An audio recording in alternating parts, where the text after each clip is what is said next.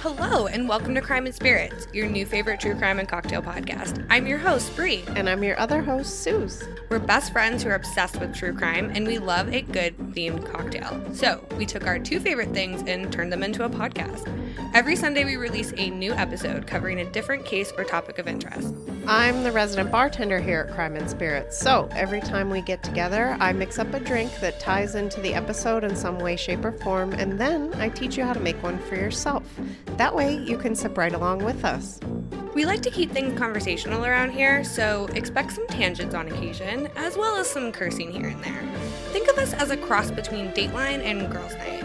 So, come hang out with us every week while we learn a little something new together. We'd love to chat with you about whatever, really, but mostly true crime. You better buckle up, Buttercup. And sip tight. Let's get on with the show. Woo. Hey everyone, welcome back to another episode of Crime and Spirits. We are your hosts. My name is Bree. And I'm Suze. Thank you so much for coming to have a drink and a chat with us. We're so excited you could be here. We are excited to be Yes. here. Shit. It's been a long week. It sure has. And we actually haven't seen each other this week, which is very strange. Super unusual for us. So, So I'm really excited to dive in and it just started raining. yes. So the perfect setting. Perfect vibes for talking about some true crime. Yeah, I'm really excited. Uh, as you guys know, we just love being here with you so very much. We do, it's true. It's the highlight of our whole week. And we just got done brainstorming like a shit ton of stuff that I'm really excited about. So, summer this year is going to be awesome. It's going to be the summer of crime and spirits. Yeah. Tagline boom. Right? Done. So, we're just going to get right into things because we are just super excited. Heck yeah. And We're raring uh, to go today. we really are. So, this week we are going to be diving into the murder of Jayna Murray, aka the Lululemon murder. Uh, points to whoever keeps track of how many times I fuck up saying Lululemon. tonight. I tried to type it for the first time during my research and I was like, what? like it, my fingers could not find the right lemon or right lemon, see? The right letters even. I was like, dear lord, and it kept auto correcting to something bizarre like yeah. When I was proofreading the script, I always read it out loud, and I was like, "All right, I haven't even had anything to drink. I was hopped up on coffee. That's about it." Right. So, for those of you who might not be familiar, Lululemon Athletica is a brand known for having great quality yoga pants and other various athletic apparel items. But for a brief time in 2011, they were being talked about for all the wrong things. And that is because an employee was found dead inside one of their locations. Now, upon the initial discovery of what looked like a burglary gone wrong, police didn't know what to make of the situation. As the investigation went on, they were shocked to find out what really happened. And this is a super interesting case. And I think Mark actually suggested this he one. did and I was like as soon as he said, you know, the Lululemon murder, I was like, oh Yeah, you're like, your my whole god, face lit up. that's right. hmm Girl, I watched Snapped. Mm-hmm. Yes, this is, oh, this is definitely like a snapped case. Oh, yes. 1000%. Yes, yes, yes. So, just a quick heads up as per usual, this episode does contain the discussion of excessive violence and murder. There will also be some brief mentions of sexual assault. However, this is not a key component to the case, so we won't be sticking to that topic for too long. As usual, Bree and I go into the creation of this podcast with nothing but the best of intentions and nothing but respect for the victims and the families of those involved. We're just here to share what we've learned about both of our favorite things true crime and mixology. So, if you like our vibe, make sure you guys are following the podcast on social media. You can find us at Crime and Spirits Pod on Facebook and Instagram. On Twitter, you can find us at Crime Spirits Pod. And if you'd like to become a monthly supporter of our podcast, you can hit the link in the show notes of this episode. Smash it. You can smash it. If that's not something you're into, all good. But if you'd still like to show your support, we would really appreciate it if you could hop on over to Apple Podcasts or whatever you're using and just give us a little quick rating and review. Just a little quick one. No time at all. It would go a long way in helping us out. Like a long, long way. So, without further ado, Suze, you have something delicious and sugary and lemony in front of me. Mm, So, You're saying all my favorite words. Tell me more. here. So obviously we're talking about a murder that took place in a Lululemon store, so my brain immediately went to lemons Mm. rather than murder because that's how my brain works.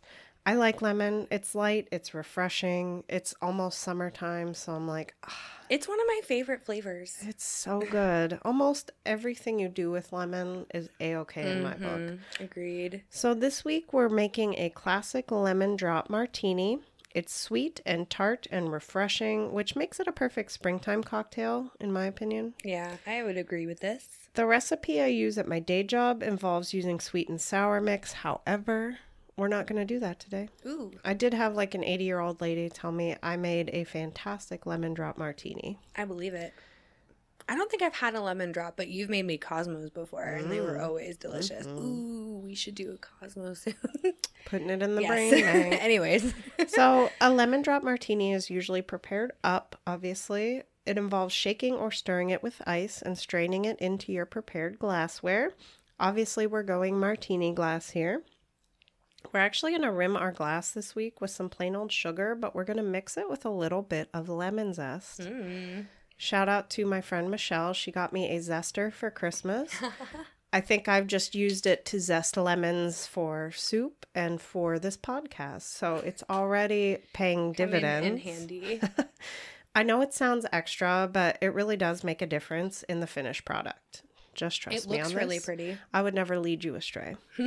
so we're starting with our new favorite citrus vodka from Faber. You can use plain old vodka if you really want, but the citrus vodka will just elevate this cocktail just like that next level up, you know? Um, next, we're using Cointreau, which is an orange flavored liqueur. You will also need lemon juice and simple syrup. If you don't have Cointreau, you don't want to spend the extra money. Triple sec is essentially the same idea. Mm. Cointreau is just, again, just an elevated version. And it's what, just an orange flavored liqueur? It is. said? Mm-hmm. Yep. So, as per usual, here's some history. The lemon drop was invented sometime in the 70s by Norman J. Hobday. Oh, He was the founder and proprietor of Henry Africa's, which was a bar located in San Francisco that opened in 1969. Originally, the drink was served in a cocktail glass, which, if you want to put it over ice, I bet it would still be freaking Ooh, delicious. I'm sure. Um, the drink was most likely named after lemon drop candy, which, any guesses? Also delicious. It's a sweet and sometimes tart, yellow, lemony candy. So, for a time, these were super popular as shots, also. I certainly remember doing several lemon drops back in the day. It was like you lick the sugar, do the shot, squeeze the lemon. Oh, Sort of like a tequila shot, like but tequila. lemon vodka instead. Yeah. Huh. So, to make our cocktail this week, we're just going to go with a very simple recipe. If you want to get fancy, you can add muddled berries. I did see that as an option, but all of the berries currently in Erie are questionable at best. Yes. So, we're just going straight up a lemon drop. If you want to use a different fruit flavored vodka, like raspberry might be good in this, Mm. something like that.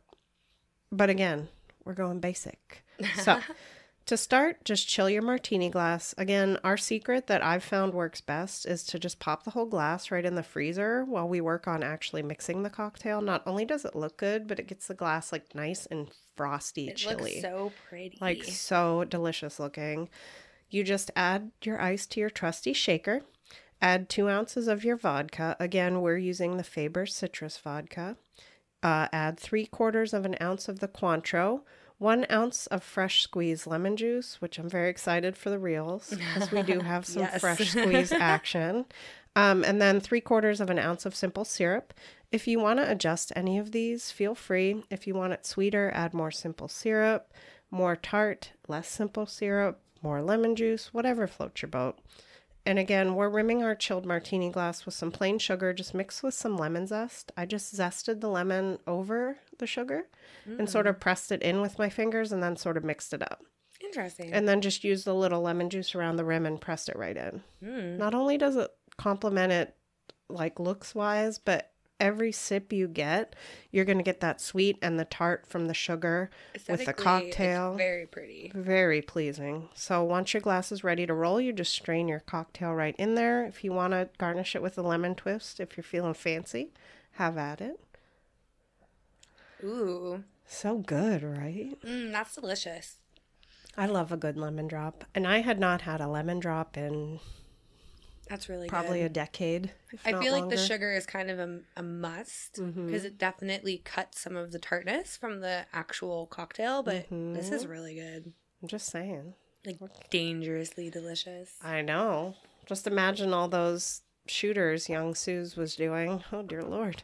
Okay, so I'm having heartburn just thinking about it, if I were to mm-hmm. be completely honest. But you know, when you're in your early twenties, Right. No, it's fine. like, I don't give a fuck. it's totally fine. we Now I'm just like, I think about it, and my body is like, no, please don't. we got at work. Um, one of the beer reps brought in a zero sugar Mike's Hard Lemonade, and immediately my belly went no, yeah. and I could oh, just same. feel the acid reflux. I was like, well, if that's not getting old, I don't know what is. That's how I know I have hit this Yep. like, milestone in life. yep, the sad one, I guess. Oh no. All right. Lemon drops in hand. Let's get into things. They're gonna be needed, guys. Yeah, this is a wild ride we're about to take you on. So buckle up. Today, our story begins in Bethesda, Maryland on March 11th, 2011. More specifically, it takes place at the Lululemon store located in a local shopping center. Kind of like a strip mall kind of vibe. hmm But like fancy, cause Yes, because yeah. they bougie. Like, did you look at the prices of their yoga pants? Like, yo, Oh, yeah. like a fanny pack costs like $75. I'm good. Unless that was hand sewn by uh, one of my Dragula friends or Beyonce. Right. I'm not interested Unless in it's that. handmade by Queen Herbie, no thank you. I'm good. so that evening, two employees were closing the store Brittany Norwood and the manager on duty, Jayna Murray. The store closed at 9 p.m., and after 45 minutes of cleaning and closing duties, the girls were almost free for the night. As per company policy, a bag check had to be completed before they could leave. So it's this weird policy where they had to check the other like each other's bags to make sure that there weren't any products being stolen which makes me feel really icky because you're putting the onus like i don't know i just I have actually read that that is a frequent practice in retail. really? Correct me if I'm wrong out there, friends, but uh, I- i don't doubt it but i feel like i don't know. Like i guess take what else a bag are you to supposed work, to do? but it's for like my nail file, mm-hmm. my mm-hmm. chapstick, my you also work at a restaurant What? so what are you gonna do? Like stick a tub of dressing in your bag? That'd be obvious. actually be surprised I- with I how I creative people can be. But when I worked at Cracker Barrel, we had to have clear bags. Otherwise, you weren't allowed to bring a bag in. It is also like that at um, NFL and MLB Yeah. stadiums. Even the workers. I remember. Even the workers. I was like, there that's was just people who got some really cute, like clear plastic bags. Oh my god. We're gonna I was get not off on a tangent, but get on the internet. Oh boy, whatever you want. Yeah. I saw a clear fanny pack at the Bruce Springsteen concert. You know what? I'm not mad about fanny packs coming back. I said it, and I'm not ashamed. Me either, honestly.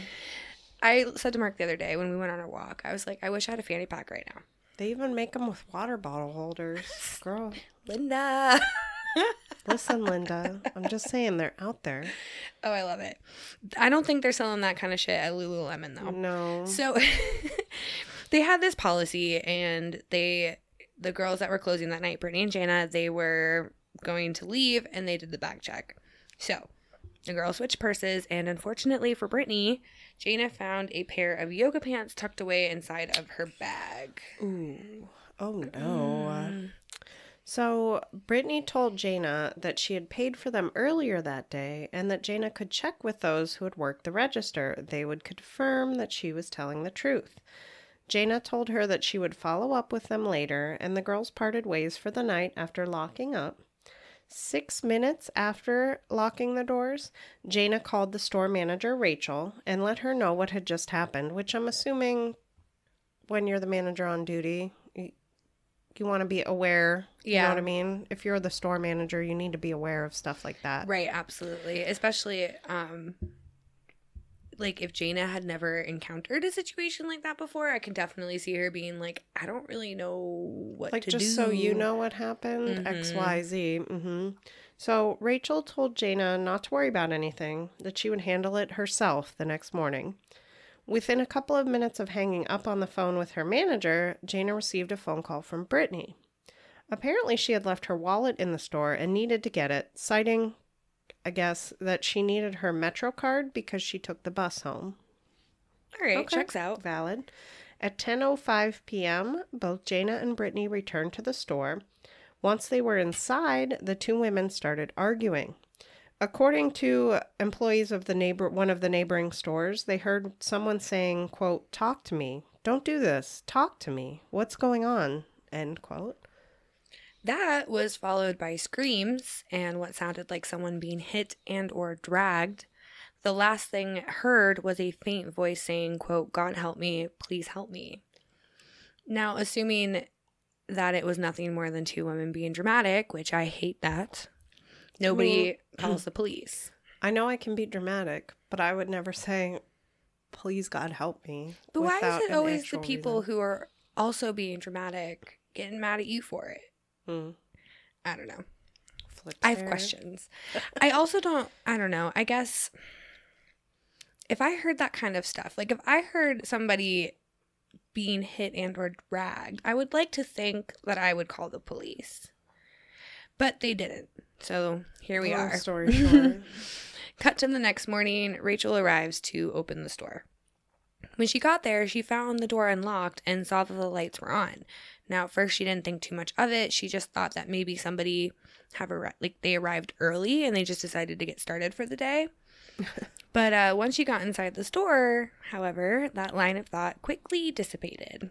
As she made her way inside, and almost immediately she noticed that things were not right. Merchandise was strewn across the floor, mannequins were knocked over, the entire place was in disarray. So Rachel kind of just called out, probably like a, hey, hello, who's here kind of thing. She just wanted to know. She thought an employee opened the store. The response that she got was some moaning coming from the back. Now she noped right out of there and she called 911 as she made her way out of the store. Yep. I would too. Absolutely. Fuck outta here. Granted, 911 would be on the line with me, but I'd be hot I wouldn't- it right out of there. I wouldn't have gone in. Like the second I would have gotten there and seen that the lights were on and like, well, well, okay, maybe not. you and I are very um We're- suspicious. we are very suspicious people. Suspicious, super suspicious. We are. So we probably wouldn't have gone on like in. I probably would have called nine. Well, but you never know. yeah, I don't. Mm. here we At are. any rate. So, next to the Lululemon store was an Apple store.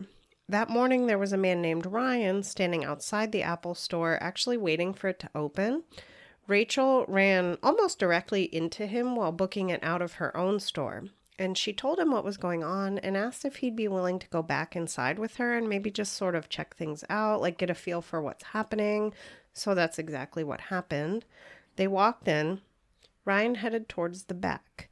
He was out of sight for a couple of moments before he stumbled upon a woman in the back hallway lying face down in a pool of blood, and she was not breathing. A moment or two after that, because God bless him, he, Right, he proceeded. Going. He came across yet another woman.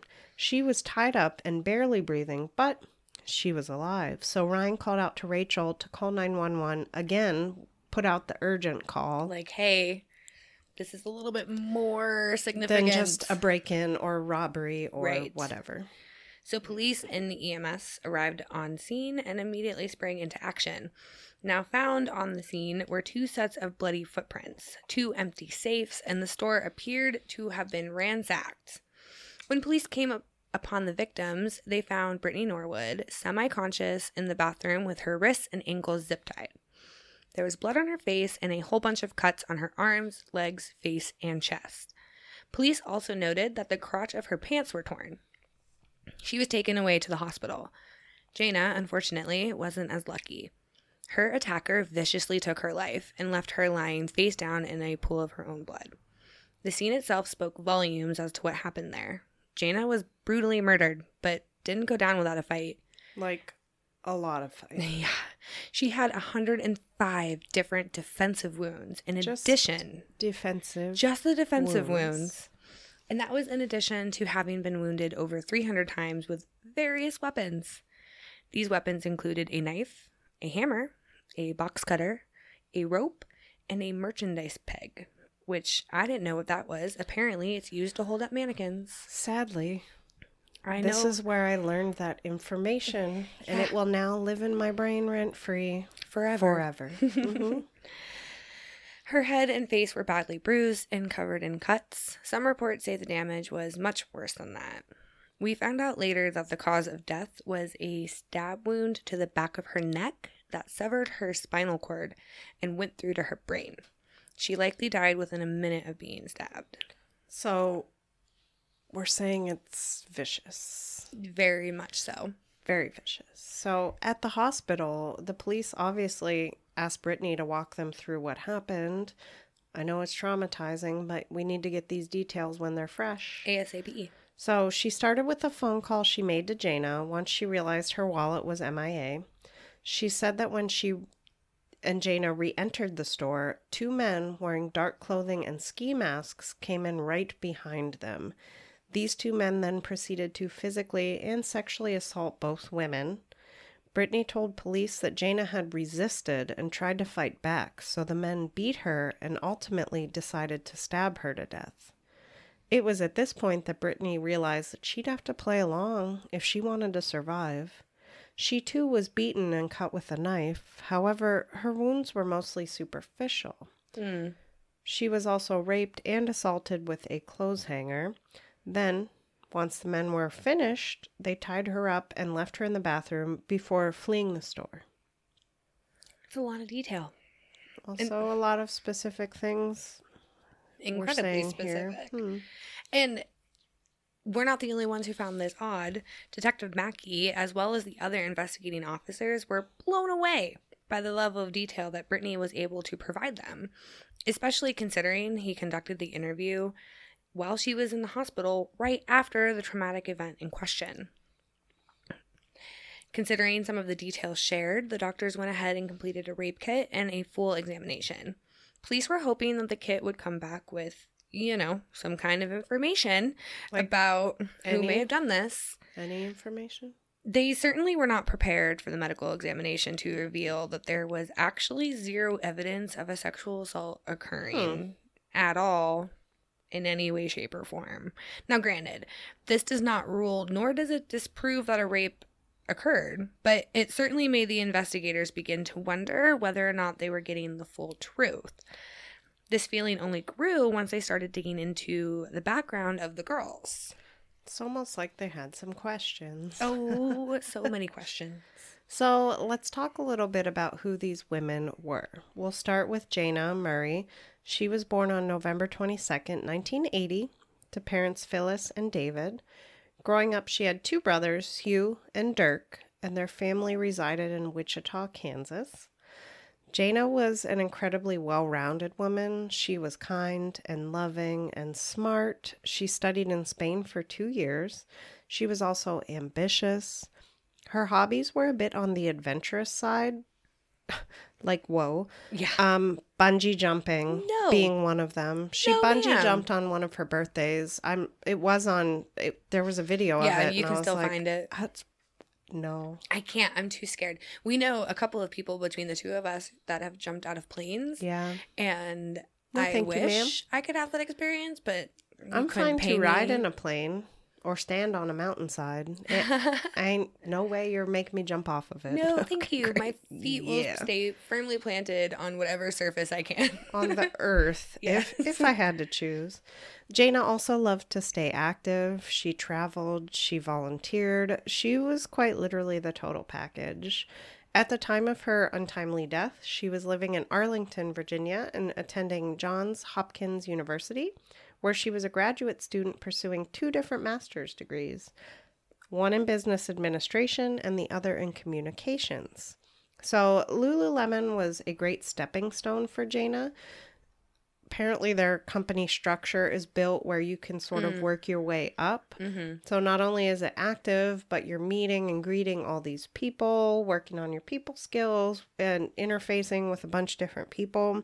So she was able to meet a bunch of other active and like minded people, along with having the opportunity to attend a bunch of different seminars. Not only is she networking, she's getting her name out there, Smart lady. right?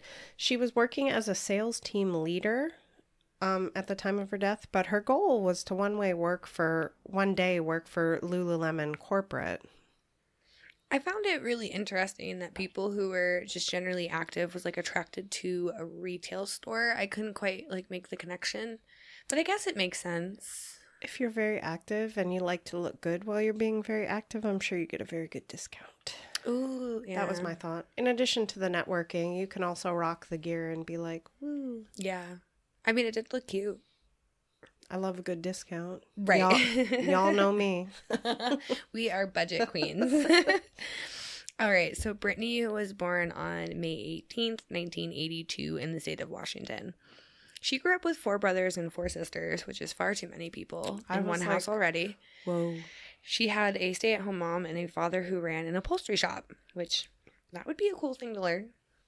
I wish. I watch DIY videos of people just stapling things onto old chairs, and I'm like, I'm so nervous. My mother in law's like dream is to have like a flipping business.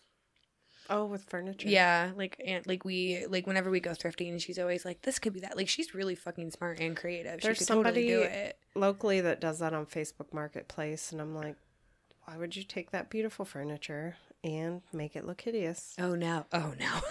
What's like with dark paint, and then you just sand off parts of it. oh, I don't like it. I, I like it when they sand it and restain it. yeah. Bring it back to its former glory. I am a what bigger doing fan of, like, chalk paint Restoration versus on an antique furniture piece? Yeah, Whew, clutching my pearls. I'm clutching my pearls over here. Well, Brittany was not interested in the upholstery shop at all. Not at all. Throughout her schooling, she was heavily involved in soccer, uh, football, for those of you who are outside of the US. This carried on throughout her college career. In the fall of 2000, she began attending Stony Brook University in Long Island, New York, where she majored in sociology, which, knowing what I know now, seems incredibly odd. Questionable. She made the soccer team her freshman year and she absolutely crushed it. She was a very talented player. She earned several different honors and accolades throughout the year. Despite her talents on the field, though, Brittany Oh, was no. uh she was not well liked by her teammates. Oh, To them, Brittany was a liar and a thief. That is a direct quote from one of her former Mhm. teammates. Uh, another one named Megan Haley actually went on to say that, quote, other girls on the team that had known her, being Brittany, longer than me had told me things like, watch your locker, keep it locked, she's been known to steal things, end quote. Things got so bad that Brittany's best friend ultimately decided to walk away from their friendship.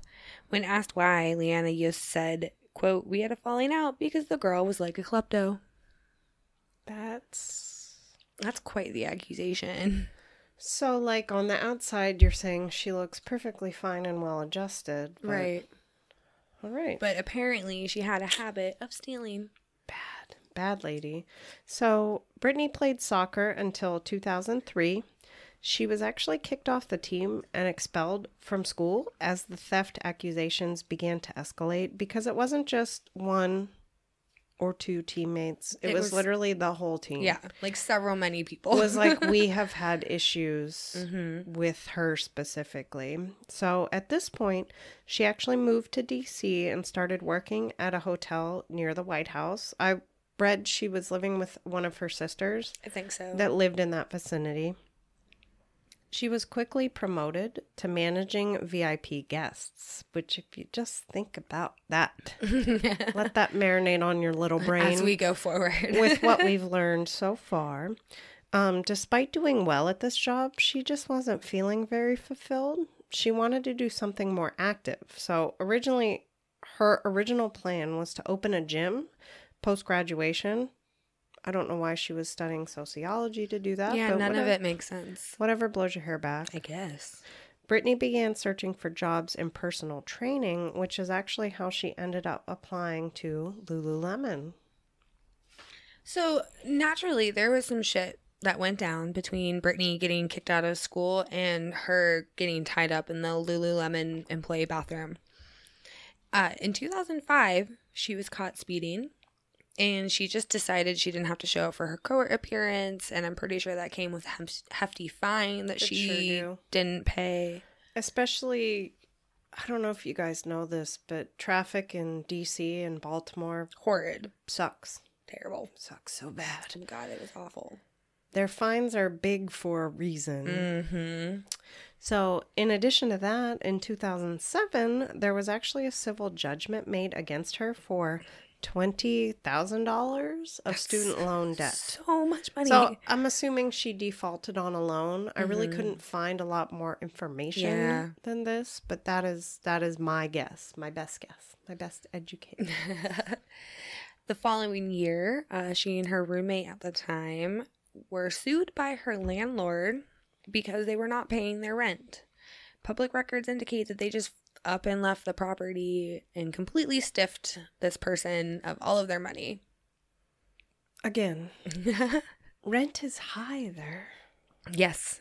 Rent is Even in cheap 2008. here in Erie, let alone Washington, D.C., get the fuck out of here. slash the surrounding areas. staying overnight in a hotel. Mark and I stayed like 45 minutes outside of the city when we went to uh, Oh, the game, the, the, game. football game. Mhm. Like, no, thank you. When we were looking at prices, I was like, there's no fucking way we're staying in the city. like, no. I am blessed with a sister who has the determination and the expendable income to Mm. make things happen. So we did take the subway or the train, Mm-mm. whatever. Okay. We stayed in Silver Springs, Maryland. I actually rode the train for the first and only time in my life in DC when I was in Oh. high school. Hmm. I went there for a couple school trips. I love the city. Like, side note, beautiful city. If you ever have the chance, fucking go. If you love history, definitely make sure you go. Well, you know, all the Smithsonian museums ah, are free. Yes. And the zoo. You should also go to the Holocaust Museum. It's worth it's worth it. We never, we did not get to go there. My sister, yeah. Some things are just too sad. it's fair. Do you know what I mean? Oh my gosh, it's we, so incredible. We did though. get to see pandas eating bamboo at the National Zoo. I mean that wins. and we sure. did get to see a pair of Dorothy's ruby slippers. Yes. That's at the Natural History American History Mm. Museum. Mhm, I don't mhm. know. There's so many of them. I was like, she's like, There's we're like going to the blah blah blah. And I was like, You're like, here I come. she books it, I show up, it works out perfectly. So uh, back to our story. Um, there's also a hairstylist who claimed that Brittany had failed to pay for a full weave that she had spent several hours putting in. According to a Facebook post that was written by the stylist, quote, at the end of her service, she claimed that someone in the salon had stolen her money out of her wallet. I was devastated that this could happen at my workplace, so I immediately told her not to worry about payment. As the time went on, Brittany called me to say that she would bring the money for the hair in. She never showed up, and later she deleted me from her Facebook page. End How quote. Rude. Scam artist. Um, the owner of the salon confirmed that this is what happened, stating that Brittany caused quite a commotion and tried to blame one of the other employees for the alleged theft. She went on to say that Brittany had claimed that over a grand, $1,000, was stolen out of her purse, which was left in the salon's waiting area. The owner did not really believe Brittany, but they couldn't actually hold her hostage at the salon, so they had to let her go. Well, yeah, because who the fuck takes a thousand dollars in cash to a salon and then not only does that, but leaves their purse unattended in a waiting area? It's almost like it was a setup. Hmm. Hmm. I am suspicious. Very suspicious. All right, so this all brings us back to the investigation into Jayna's murder slash Brittany's attack. The owners of the Lululemon location that this occurred at offered a monetary reward up to $125,000 to anyone that could help the police find, apprehend, and convict the two men that allegedly did this. Meanwhile, police began to doubt Brittany's version of events. Detective Dimitri Ruvin said that it was just a voice in the back of his head that just kept telling him that something wasn't right. That quote, the way Brittany's describing these two guys, they're racist, they're rapists, they're robbers, they're murderers. It's like the worst human being that you could possibly describe, right? End quote. Which, I mean, he has a point. I mean, she rolled every bad thing that could happen really into one crime. Not that it doesn't happen, No, for sure. but still. well, I don't. Not that it should be noted, but I guess it must be. Brittany is African American. Mm, yeah. Jayna was Caucasian. So, I, I don't know. I just have a lot of questions. It's like she was throwing darts at like the crime board and was like, "What will stick? It. It's got to be black guys. Mm, They have to be masked. mhm. They have to be rapists. Yeah. They have to hate the white girl. Like Yeah. it, just seems very. She really did. I didn't really put too much of it into the script because, like, I don't know. It just feels weird, Weird. for us to be really speaking on that. No, absolutely. But like, you're right. She de- she definitely made race a part of this, and she definitely played but I don't into know. that a lot. Well, obviously she was the survivor, so they had to go on what she was giving them. But had she not brought it up, she could have said two men with masks. hmm there, and that's part You of the thing. I I, mean? It- think it, that was, just very convenient that there were all these extra details Mhm. included. And I think the extra details ultimately is what really made the police officers Go, want hmm. to, yeah, take a really, you know, a second look at all of this stuff. Especially just like as the investigation continued, there were just more and more inconsistencies with Brittany's stories. For starters, her injuries were minor and they appeared to have been self inflicted. They can tell that Yeah. kind of stuff. right? This reminds me of um when the Pam Smart case when they were talking about the crime scene and how like people who are trying to stage robberies like really just overthink things to a point where it's like obvious. This is this is very Mhm. reminiscent of that. When it came to the bloody footprints, it was odd to police officers that both tracks ended before exiting the store, which put a hole in Brittany's story. Because you might remember that she said the people who did this fled the store. Mhm. So, hypothetically speaking, that means there should be at least one of the two sets of footprints outside of the leaving the, Mhm. the store, but none of them did. So, police actually analyzed both sets of prints and they came to learn that one pair belonged to a men's shoe, specifically a size 14 Reebok. More specifically, it was found inside the store and had come from the store. Mm-hmm. The other pair was found to have come from the shoes that Brittany was wearing that night, actually. How interesting. Hmm. So, at one point, Brittany is actually asked to head to the police station and give them samples of her hair and fingerprints, which is normal. They told her this was for elimination purposes, which, Which- is yeah, normal. that totally is legit. During the visit, she was asked by detectives if she knew what Jayna's car looked like. She said, "Nope. I have no idea what what kind of car she drives." Never been in it, never seen it. The very next day, the police received a call from a couple of Brittany's siblings, Chris and Marissa. They relayed that Brittany had some information, but was very afraid to share it with the detectives. They said that the men who attacked Jayna and Brittany that night had forced Brittany to move Jayna's car. Hmm. Considering this new information coming to light, the police arranged for Brittany to meet them at the station.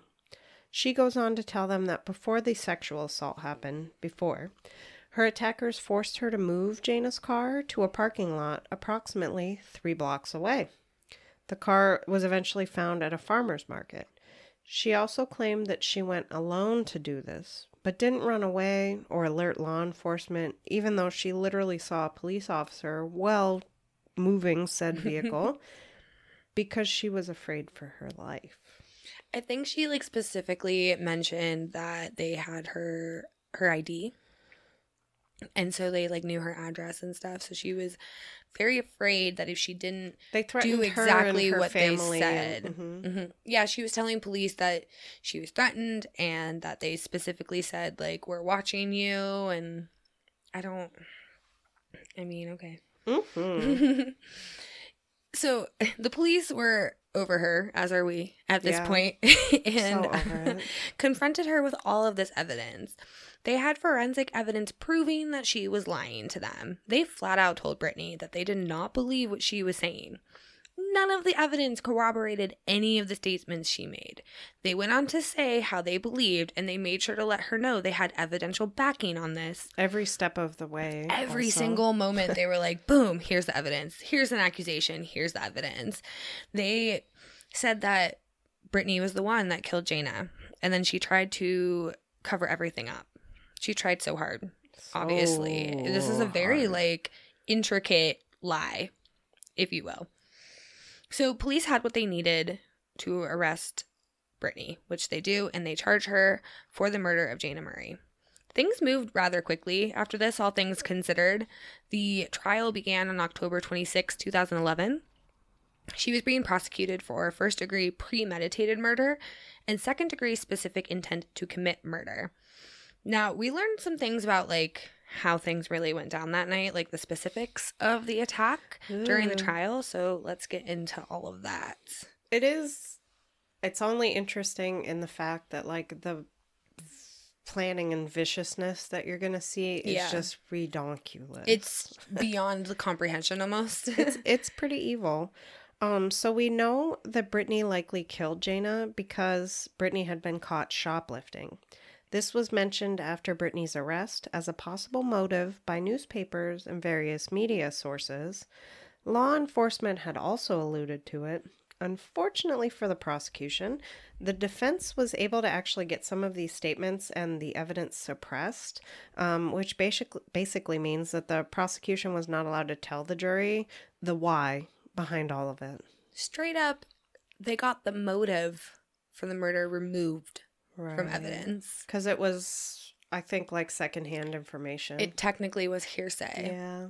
Bullshit. So instead, they had to present the actual facts of the case in a way that unequivocally proved that there was premeditation, which they're fucking lost. Well, and this is what's so fascinating because, like, specifically, the prosecution cited that under Maryland law, premeditated murder can happen within seconds. So, all they needed to do was prove that Brittany, at some point before attacking Jayna, planned to do so. And that is something that state, like, it varies state by state. Why do we have to be so difficult about everything? but I do find it interesting to Well, see that the was a very interest interesting caveat because Yeah. not unfortunately not every state is like that. right. A lot of people require there to be like certain criteria met. and mhm. in order to prove that. But we don't see that here. And i think the way the prosecution played their hand here was very uh, well thought out and very well done. So they were really focused on the level of brutality inflicted upon the victim and the length of time that the attack itself lasted. They were really hell bent on getting justice for Jayna, which I can certainly appreciate. Fuck yes. The prosecution went through each detail of the attack and they showed the jury why and or how Brittany was not only responsible but that she planned to do it to some extent. So starting at the beginning of things, we know that Brittany called Jayna after they left for the night, pretending that she forgot her wallet in the store. We find out during the trial that Brittany didn't actually have Jayna's phone number previous to this evening. Mm. She had to call another employee and had to ask for the number. So once she got the text with all the information, that's when she made the phone call to Jayna and put all of this in motion. That's literally planning. It's literally Mm. planning, and that's what the prosecution said. They're like, this was a calculated ruse to get Jayna back to the store. Like, she had every intention, at the very least, to hurt her. Right. Like, you planned this, bitch. like, Mhm. what? We're on to you. So the prosecution went on to argue that Brittany confronted Jayna once inside, attacked her, and then staged all of it to look like a robbery had taken place slash gone wrong. Per the prosecution's timeline, Brittany repeatedly hit Jayna over the head with a long metal bar while chasing her around the store. Once Jayna was on the ground, Brittany then used a hammer, wrench, knife, and the mannequin peg during the attack. She also actually tried to strangle Jayna with a rope. All of these items were items that Brittany found throughout the store, from the toolbox, the mannequins, and the merchandise racks specifically. She used literally whatever she could get her hands on, and she used them viciously. Um, the weapons were all found at the scene and later tested by law enforcement. Um, law enforcement did find forensic evidence that proved that Brittany was the one that used them to then hurt Jayna. There wasn't any other kind of forensic evidence found. It There was just no- them. Other DNA, Right. none of it. So, the medical examiner that carried out Jayna's autopsy was a witness for the prosecution and went on to testify during the trial. And I found this really heart wrenching, but again, morbidly fascinating. That's like my MO at this point. So, they needed the ME to speak on the fact that Jayna was very likely alive for most of the attack, which unfortunately went on for about 20 minutes. 20 minutes. When you think of that in the grand scheme of your day, that feels like nothing.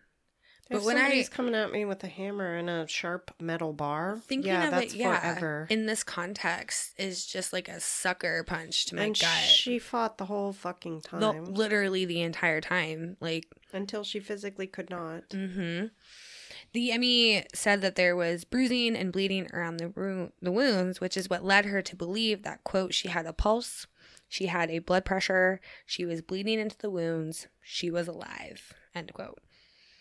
The went on to detail all of the ener- the injuries that Jayna had sustained during the attack.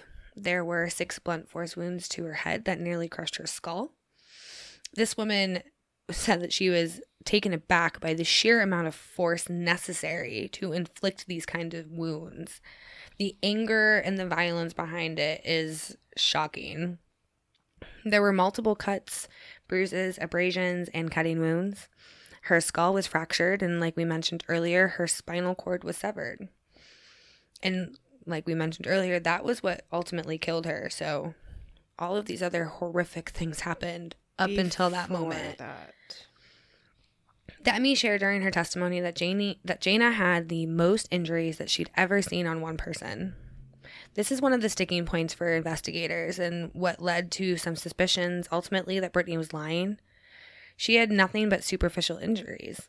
In fact, a forensic expert would go on to testify that the blood that was on her face had actually dripped straight down from a cut on her forehead rather than horizontally, which is what would have happened if she was actually lying on the floor the whole night. So what they were basically As getting at claimed. You lied. is that she was sitting upright most of the night until it was time Or to like standing right and doing things like whatever. whatever it is that she did in that time who actually we don't really know fully but it she was obviously not Where she knocked said she unconscious the entire night Mhm. and this just all contradicts Brittany's version of events So, long story short, the prosecution addressed the fact that Brittany's story was inconsistent at best.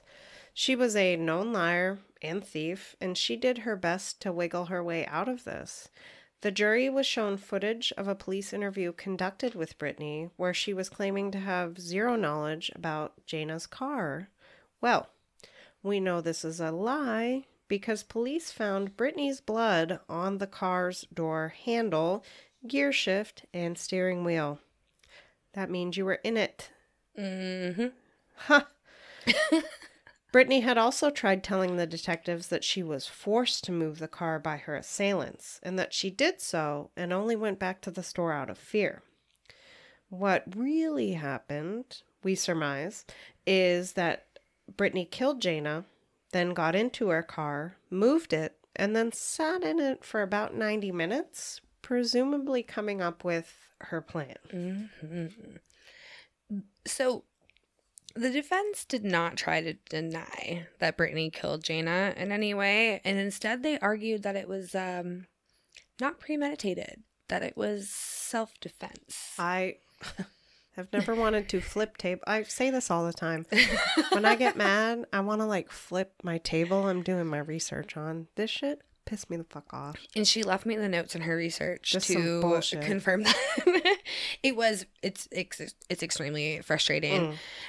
Thankfully, the self defense thing wasn't really working for them, Not so they had to kind of switch up tactics because like her injuries weren't defensive wounds; they were self inflicted, and that was fact. So they instead said, "quote." That day, there was nothing going on between Jayna Murray and Brittany Norwood. The absence of a motive is an indication it's not premeditated, that it's not a crime of motive, that this is a crime of passion. End quote. Okay. I wish you could see her face. I'm passionate about a lot of things. Same. I'm not going to take a hammer No. and beat somebody over the head with it That's so 300 times. that's just so much energy. Also, I don't I and this is someone who has like anger issues at times. Like I could not imagine being that mad. I have never been that mad. No. Dear Lord. I couldn't Goodness, obviously. especially for being Lord. caught like you were caught doing something wrong at the end of the day. And I think she was used to getting away with it. mm, I mean, as history tells us, Ooh. I think it's absolutely infuriating that not the defense was able to not only get it like he shouldn't have been able to make a statement like that because there was a motive but you got that thrown out One, her parents and her family was there, and Mm. like, i couldn't imagine like the tension in that courtroom in that moment must have been so palpable The one brother was in Iraq when his sister was murdered. oh yeah because he was and he had in the to service be right air flighted home for the trial. yeah I'm just saying. now luckily the jury did not fall for any of this bullshittery Thank God. Once everything was said and done, the jury only needed 21 minutes to deliberate. They came back almost immediately with a guilty verdict. Yes, they should. Yes. Thank you for your service.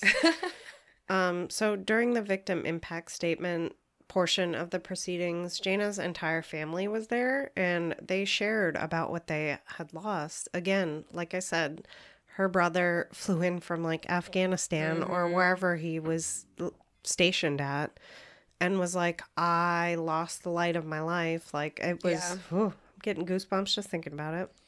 Um, they were adamant that Brittany was not to be given an opportunity for parole. And luckily, I think in this instance, because this is a psychopath, yes. the judge agreed with Jayna's family and sentenced Brittany to life in prison with no chance at parole. She is currently serving her sentence at the Maryland Correctional Institution for Women. And like the thing is, is that we still don't know why.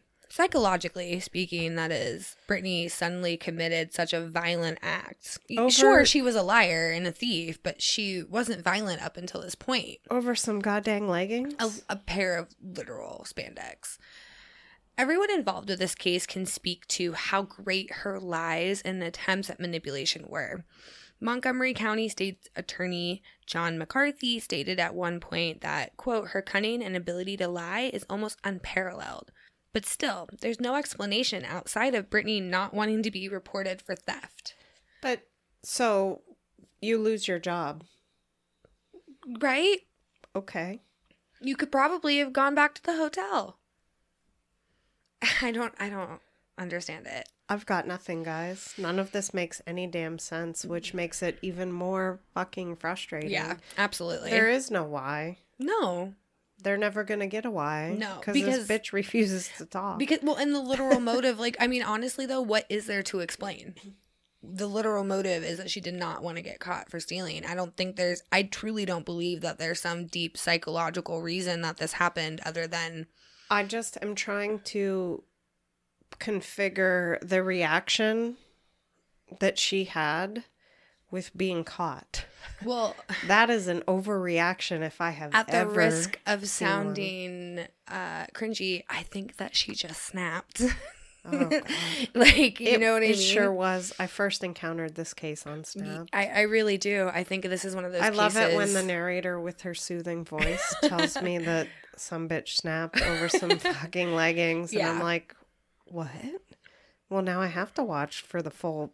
I think it was just a matter of time. minutes. You know, I It- I if it that wouldn't have been this, it could have been something on the soccer team. if she would have gotten in trouble in a different kind of way or maybe maybe she liked her job more than everything else like i, I don't know To the point of murder. I, I mean i don't know i don't understand how these people's brains work I don't like anything that much. i don't think anything. I love y'all, but makes that much sense Mm, with mm. these kinds of people you know well, and again, we're never gonna get any Yeah. answers ever. no because even if there is something she's certainly not like you said lying about she's it. yeah you can't believe anything she says Very anyways clearly. So even if she came out and was like, "Well, here's the reason why," like it's like Casey Anthony up in this bitch. Like I'm probably not gonna believe you. when she floated the self defense at her trial, it was the portion of my research where I was ready to if, rage, If, if I didn't care about my belongings, yes, I would have snapped my laptop over my knee. That's where it was at because I was like self defense. I could feel the rage through the words. I like to screen. notate stuff with asterisks, and it. sometimes I put like fourteen and then a throwing up and face emojis. or an Those are my edge. fave. In the case that we're doing after this one, there was a lot of throwing up emojis. So heads This- up on that one, This guys. one just had a lot of rage emojis. So in 2015, Brittany actually contested her conviction. She cited a state law that guarantees circuit court defendants the right to appeal. Her lawyer, Liz, claimed that she didn't receive a Miranda warning early enough in the investigation. Thus, she was improperly questioned. I like how it's not that she didn't receive it; it just wasn't early enough. Well, at first she was a victim, so Right. Are you supposed to Mirandize victims? Is that our next step in the justice process? I'm tired already thinking about it. so, this claim was pretty much immediately rejected, and her murder conviction was upheld. The courts additionally rejected the assertion made by the defense that Brittany's trial contained improper testimony from a patrol officer who was questioned about knife wounds. The court ultimately concluded that, quote, the evidence of Norwood's guilt was overwhelming, end quote, and this ruling effectively ended all of her appeals. As it should. I just have a lot of questions about our justice system, but in this instance, I'm like, fuck yes, you Yeah. got it right. I, it is heartwarming to see cases where justice is served and nothing's going to be able to bring back Jayna and nothing's going to correct that loss for the family. But For certain. at least Brittany is There's locked got to away be a little rest of of mind knowing that a psychopath is locked away Mhm. where she can't hurt anybody Yeah, else. absolutely. Huh, so, who wants some fun facts about Lululemon before we go? Okay, so I googled this because I was like, we might need more content, and I was like, I am mad now. Yes. I would never bu- purchase one of these products if you paid me to purchase Exactly. them. You can put that on record. on the record, because the founder is an absolute douche canoe. like this Like, dude That is putting it mildly. is the worst and we hate him and and here's why so lululemon is a canadian company that was founded by a man named chip wilson that's your Ugh, first strike your Chip. name was chip That's one. it was founded in 1998 uh, here is a strike two. Mm. He created the name of the company to have lots of L's in it because he wanted the name to sound Western to Japanese buyers. More But- specifically, he wanted these buyers to have a difficult time pronouncing the name. he said that he found it funny to watch Japanese speakers try and say it. It was the only reason behind the name. That is a direct quote from Chip himself. Well, because you know, I do research on Wikipedia. They give you those easily clink- clickable links, yeah. and next thing I know, I'm down a rabbit hole reading articles about Chip oh no. and his Lulus, and I just want to. When Suze told me that, because I'm pretty sure you like tech. No, it was after uh, before we recorded last week, and she was enraged. She's like, "You will never believe why he fucking named the company this It's asshole." It's because he's racist. Right. Uh, so on top of that, there have been a few controversies over the years as well. A few multiple ones. So they made a product called VitaSea and claimed that it provided, quote, anti inflammatory, antibacterial, hydrating, and detoxifying benefits, end quote. However, lab tests proved that there was zero difference between VitaSea and a regular ass t shirt. That's fraud. So then they were forced to remove all of the health claims, which would, I think, be the only reason anybody would purchase probably an $85 t shirt Right. from the product. So, uh, sucks for you. In 2010, they had to recall some reusable bags because they had too much lead. Lead. what? We're still talking I didn't even know that we about- still use that shit in products. in 2010. That's what I'm saying. Do they still put it in stuff? I'm going to Google it later. so, over the years, the quality of the Lululemon products has been called into question multiple times. a lot of people that purchased their products said that holes appeared quickly, items would fall apart after only a few uses, items were too um, sheer slash revealing slash the crotchular slash butt area. Was showing off a little bit too much. Um, in 2013, black yoga pants, which literally made up about 17% of women's pants sold, were recalled by the company.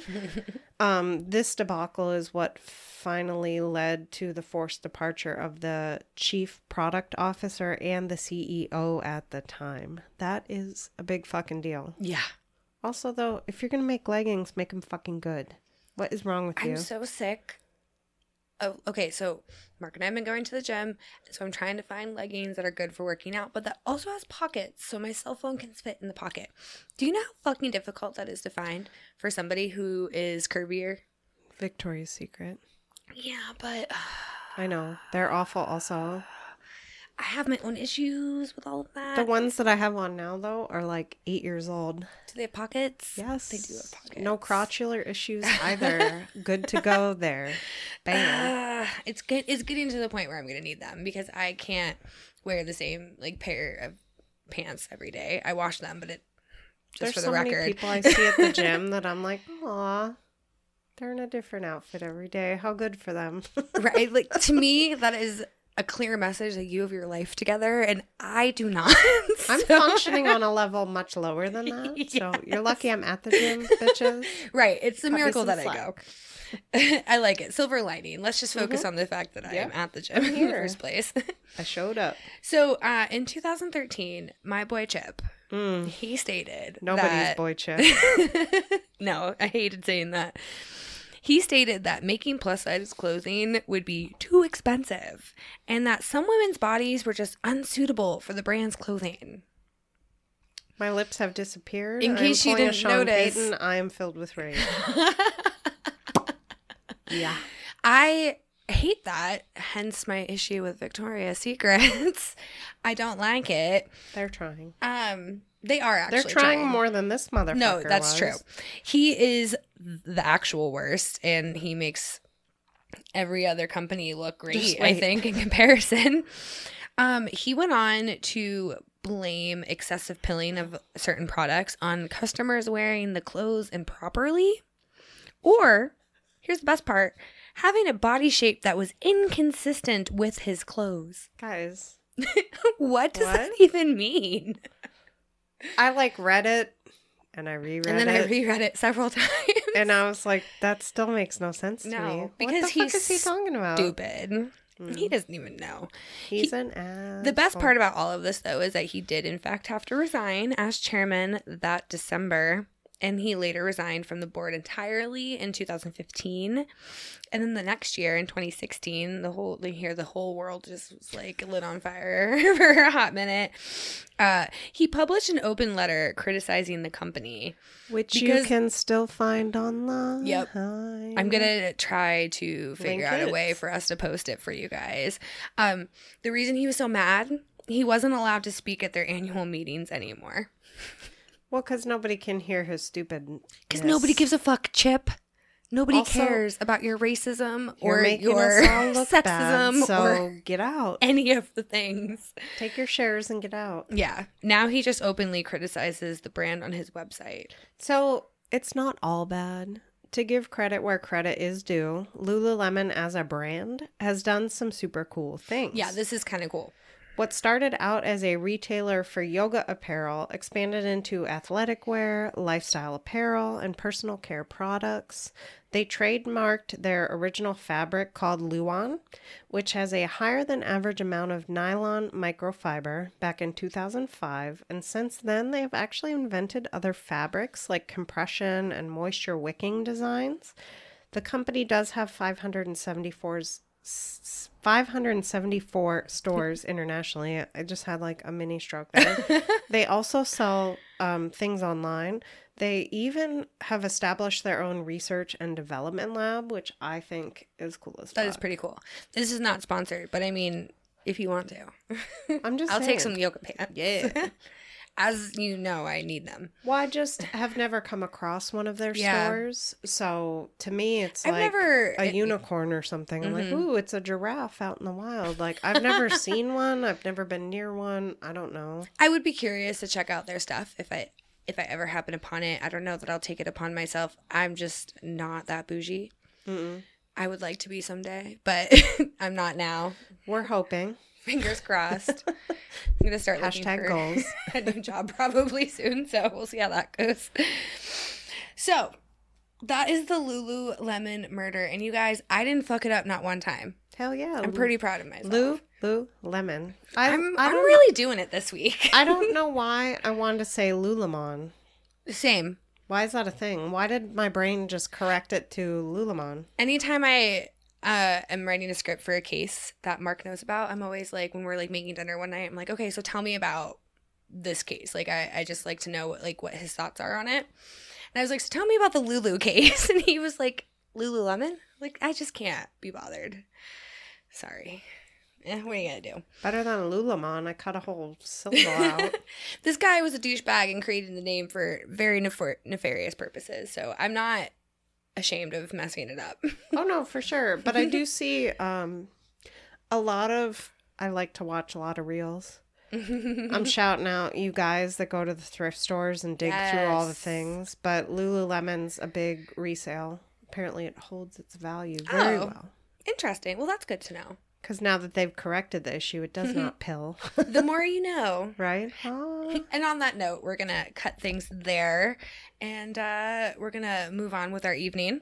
But thank you guys so much for hanging out with us. We really appreciate your time and your support. It means the absolute world to us.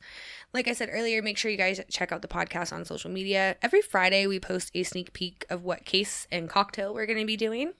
We make sure to give you guys the ingredient list so that way, if you want to follow along to the recipe while Suze is walking you through everything and you want to sip the same cocktail as us, you'll know what you need to get ahead of time. Which please do. That would be very exciting. Yeah. I want to see your pics. I want you to have a drink with us. and tag us, even if it's a coffee mug or a cup of tea. Or a I'm bottle not. of water. I'm not picky. Um, so once the episode is out, we post a how-to video and the full recipe. You can catch us on Instagram and Facebook at Crime and Spirits Pod. On Twitter, you can find us at Crime Spirits Pod. If you want to follow us personally, we're on Instagram. I am at Suze, not Susan. And I'm at Bree underscore not the cheese. Bree is spelled B R E E, not Yeah. like the cheese. Not the cheese. Hence the name. Mm-hmm, mm-hmm, mm-hmm. if you guys like what we do, please head over to Apple Podcasts or whatever your preferred streaming platform is. If you could leave us a rating and a review, it would go a very long way in helping us be found more organically. Mm-hmm. We always want to hear from you, and we would appreciate any constructive feedback you've got. We also have an email if you have any case recommendations, which we have some coming up Yes. or drinks that you'd like us to try, just shout us out. We're here for you. um, if you are interested in becoming a monthly supporter of our podcast, all you've got to do is smash that link in the show notes. we have to start video recording us because I feel like you doing that alone is worth can't it. Help the way my I face love it. is. I am not by any means judging. I love it so much. I did do theater as a child, so I always make jokes when I start dramatic. when I start uh, getting dramatic with Mark and he starts calling me Beyonce. I'm always like, "What do you want?" I w- was meant to be a theater kid. I didn't actually do it. I wasn't allowed. But all right, so are we ready for our joke yeah. to shake off the heebie-jeebies? It's the heebie-jeebie shaker. what did the mime say to his audience? Nothing. Right, but why? Because he's a professional. Okay, that was good. I like it. I, I don't know why, but like I've been into like black and white stripes a lot lately. And like ever since we saw Saint on Dragula do that mime thing, I was like, mimes aren't so bad, I guess. They're not as terrifying as I think they are. when I came across that joke, I had to do it. I like it. All right, guys. Thank you so much for being here. Like I said, we super appreciate you. We want to make sure that you're out there taking care of yourselves. Most importantly, you are enjoying your alcoholic beverages responsibly. We are not going to go and drive ourselves anywhere after having a cocktail or two. We're going to stay home. We're going to order some food, drink like five glasses of water. Know that we love and appreciate you. We do. we hope you have the very best day. Bye.